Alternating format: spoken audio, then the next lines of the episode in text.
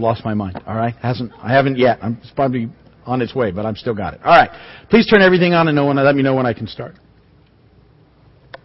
Hello, everybody, and welcome to uh, Vineyard Community Church as we continue on in this series we're doing called Naturally Supernatural, and uh, this series is uh, looking at Jesus as our model for life and ministry and uh, realizing that he told us that that uh, in this life we would do what he did that that's what we should be doing. And we've said in order to do what he did there were some things we had to learn. To to see like he saw to think like he thought to serve like he served and to love like he loved We've also said that there are three uh, resources we have available to us that Jesus had available to him to live naturally supernatural lives. They're the resources of prayer and the Word and the Holy Spirit. And we have covered um, those areas in in uh, significant depth in this 13 now 14 weeks, um, and and primarily through encounters that Jesus had with people and situations in the Gospel of John. And, you know, just quick refresher, John 3, we looked at his encounter with Nicodemus, someone who was a, a, leader, a political leader, a religious leader, but prided himself on his good works, just thought his, he was good enough to make it and that him and God were okay, and Jesus had to minister grace to him and let him know it wasn't going to work that way. His good works would never be enough. He, he met a, a, woman in John 4 at the well, a Samaritan woman, and um, she was the opposite of Nicodemus. She knew she was a sinner. And Jesus ministered grace to her by pointing out her value to God and that God desired her to be a worshiper. And then encounter after encounter, John 5 with uh, the invalid at the pool of Bethesda, and Jesus ministers healing to him and then pursues him and tells him about how important it is to be in relationship with God. John 6, we see his compassion as he feeds the 5,000 and works with his disciples. John 8, the woman caught in adultery, and, and uh, Jesus sees the beauty of her potential, which moves into John 9 and the man born blind, and, and it, it spreads into that, and we talk about Jesus and, and him bringing in grace and the light of grace in the world, and how important it is not to become like the Pharisees and be judgmental and critical, but operate in and under this light of grace, seeing the beauty of people's potential. We talked about the Last Supper, and we looked at Jesus washing his disciples' feet, and we said that, that life is found in serving. We continued on at the Last Supper and we talked about how it was, uh, you know, there was a Passover feast and, and from, from it we get our communion that we take now and that in the middle of that, uh, that feast uh, and in the middle of the, the cups and the bread, we, we see Jesus taking that in a new direction and introducing really a marriage ceremony and that from the marriage analogy, Jesus, um, you know, paying the bride price at the cross and going to prepare a place for us and coming back for us, and how that ties in to so many events in Scripture, and and it's why he he calls us to remember and why we take communion in the process. Um, we talked then about being fruitful, that, that God is the gardener of the vineyard and He wants fruitful disciples, and we talked about the fruit of the Spirit. And then we talked about the work and the person of the Holy Spirit and, and what He's doing in our lives as we yield to Him. We talked about the importance of prayer and the power of prayer to change us from a people of worry and fear into a people of prayer and faith.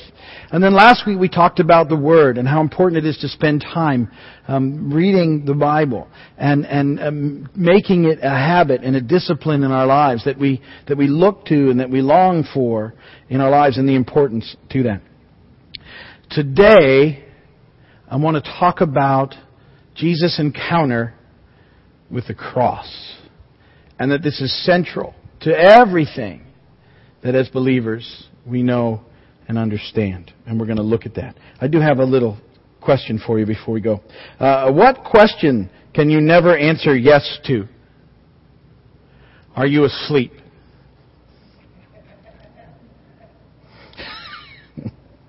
think about that. I think you'll like it more as you think about it. Our scripture reading for today is out of Hebrews chapter 12, verses 2 and 3. This is out of the new NIV. Uh, it says this in verse 2. Let us fix our eyes on Jesus, the author and perfecter of our faith, who for the joy set before him endured the cross, scorning its shame, and sat down at the right hand of the throne of God. Consider him who endured such opposition from sinful men, so that you will not grow weary and lose heart. And blessed be the word of the Lord. Um, we're to keep our eyes on Jesus who endured the cross, who encountered the cross for us. And, and what we learn from the cross will keep us from growing weary and losing heart.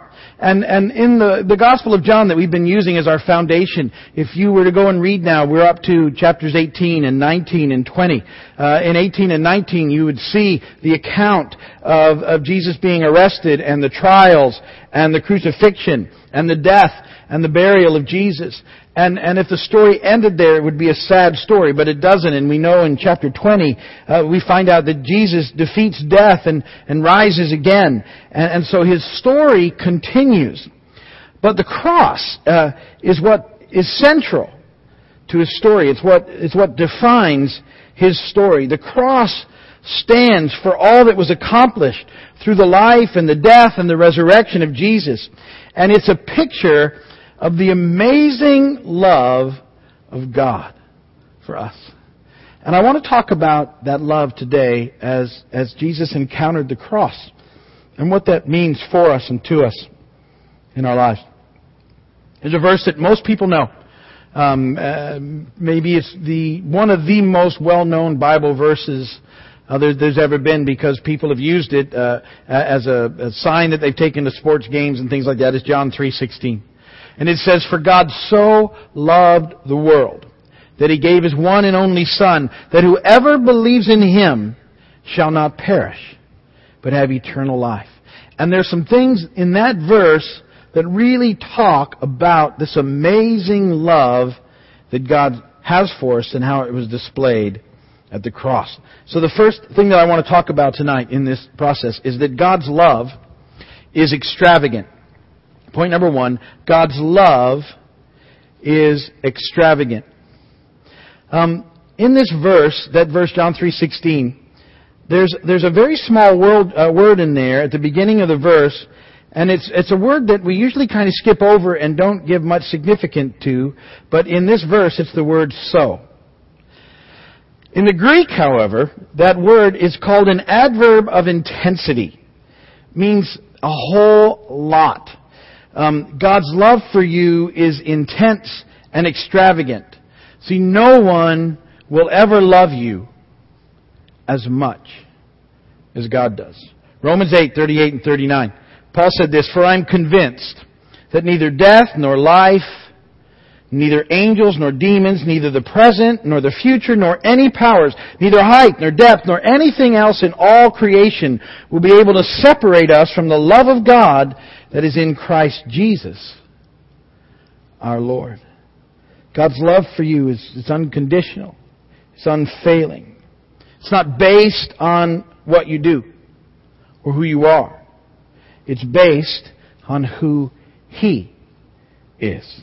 And that's what makes it so amazing. It's what we were singing about in our songs uh, together today. Uh, this love of God is amazing. It's it never ends. It's never it never runs out. It's a it's an amazing love for us. This love, secondly, also sacrifices for you. God's love sacrifices for you. God so loved, that verse says in John 3.16, that He gave. And, and see, the, the idea is that you can, you can give without loving, but you cannot love without giving. And God demonstrates His giving in His own, one and only Son, Jesus, who at the cross pays for our sins with His life, that we might have life with Him forever. 1 John 2 2 says He is the atoning sacrifice for our sins, and not only for ours, but also for the sins of the whole world. See, the cross brings everything together because on the cross, Jesus um, took care of sin.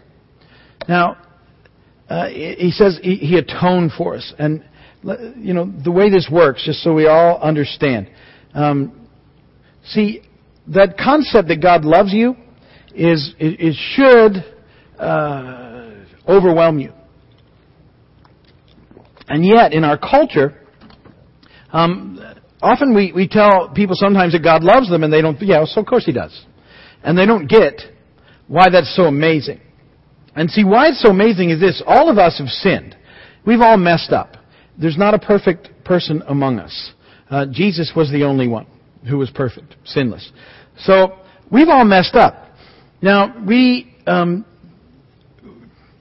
we, think there's varying degrees of that, but sin is sin, and, and we've all sinned, we've all messed up. And God is perfect and holy. He loves us, but He's perfect and holy. And so, um, he, sin can't be in His presence. Um, it's perfection. It's holy. That's that's what He's all about. And so we all had an issue from the moment that we've sinned, which happened. we were born that way. Um, we were separated from God by our sin. We, we were kept apart by our sin. And, and we were a mess. We, we couldn't get back. There, there's no way for us to bridge this gap that existed because of sin. We're stuck. And, and sometimes we think, well, you know, as long as I'm a good enough person, then that's going to be what tips the scales in my favor. A lot of people in the world think that. Um, or, you know, or if I do more than good than bad, or, or whatever their thought process might be, you know, well, or God just loves me anyway, and so He's just going to kind of look the other way at sin. See, He can't. He's perfect and holy. We have an issue. It's, this sin has caused a serious issue in our lives. It's separated us from God. And, and so we, we've tried, man has tried all sorts of things to bridge the gap, and, and those are usually called religion, I'm not picking on the word, but, but we, we try and figure out a set of rules that we think will bridge the gap. And we keep trying and trying, but we can't do it. We saw that in our encounter with Nicodemus, who followed all the rules as well as he could, and, you know, had a very, prided himself in the way he did it, and Jesus said, no, it's not good enough. So we have this issue. We have this gap. But God loves us, makes a way for us, and what He does is He comes to us. We can't get to Him, so He comes to us. Jesus, fully God and fully man, comes to us. And, and here, He lives a perfect, sinless life. A perfect life. He was born miraculously, you know the Christmas story, and then he proceeded to live a perfect life. He engaged in his ministry on our behalf, and, and in a three-year period, he impacted the world in such a way that it was changed forever. And at the end of his ministry, at the time of his choosing, he willingly went to the cross. He could have called down a legion of angels. He could have done a multitude of things, but he knew it was, was what had to happen. He willingly went to the cross on our behalf, and he gave his life for us. He'd already told the disciples, if you remember our Last Supper thing, he was about to do that. It was the bride price. He's the groom, and the price for his bride, that's us, was his dying on the cross. His perfect, sinless life on the cross, when he died, it atoned for our sin and the sin of the world. It atoned for it all. It covered it all. It was a, it was a sacrifice that was sufficient and enough. And it covered sin. It paid for sin. He atoned for our sin. And see, in Christ now, we have access to God. In Christ, God sees us differently. See, God sees us in Christ. He doesn't see the mess. It's all been covered at the cross. He sees us now through His Son. And He sees us as perfected and holy already because of what Jesus has done. Not that we're there, but in Christ, that's how God sees us. Seeing the beauty of our potential. Seeing us in Christ. See, and that's, that's what it's all about is being in Christ. Because of His sacrifice, we can now enjoy relationship with God for eternity. Apart from His sacrifice, we cannot be in relationship with Him. Because He's holy and perfect, and we're not. Now, in communicating this, I'm always uh, always trying to find things. That, I, think last time I did this, and I, will stick with this one because I saw it again. Um, I was reminded of an amusement park, and you know, at an amusement park, especially if you've ever been there with children, you know that certain rides have a have a cutout sitting there, and and there's like a you know a cutout of a of a you know a mouse or whatever, and they're holding their hand this high, and it says you have to be this high to get on the ride. You guys know what I'm talking about? I was at a mall last week in Ocala, and I had a playground, and I saw a gator. It was up in Gainesville. There was a gator with this thing out. So you have to be this high to get in to play on these toys. All right, so it was right there. So you got to be that high. And, and trust me, I've been to amusement parks with small children who've wanted to ride rides and, and they weren't this high. And it's a terrible thing. And you can try, trust me, and ask me how I know. You can try to bribe the guy on the ride, pay him off, offer him whatever you can, say, I'll hold him, whatever it takes. No, you have to be this high to get on the ride. Well, see, to, to be in eternal relationship with God, you gotta be like this high. Um, you, you, you can't get there. The, the, the, without Jesus, you can't make it. He's the cutout. He's the standard. And you, you can't get there apart from Him. You can't. No matter how much you try, no matter how much you were to beg or, or, or plead or bribe or whatever you thought or pay your way in, it doesn't work. It's, it's the entry point is Christ. And, and that's what He does for us. And, and so, uh, you can't get in unless you're in Christ. Now, what's the, how does he work that out from there? He's paid it. The price, how does that impact us? And that's the third thing. See, God makes this offer of love to each one of us. God's offer of love to you is this. It's called salvation. It's called salvation. Titus 2.11, For the grace of God that brings salvation has appeared to all men. See, we, we, we need to be saved from our mess. We need a savior. Because we've sinned, we can't get there. We need someone to save us out of it, and that's what Jesus does. He's our Savior. That's what that term means. And, and, uh, the, John 3.16 says, you know, how do we get that? It's whoever believes in Him shall not perish. Paul says this in Romans 10, 9, and 10, that if you confess with your mouth that Jesus is Lord and believe in your heart that God raised Him from the dead, you will be saved. For it's with your heart that you believe and are justified, and it's with your mouth that you confess and are saved.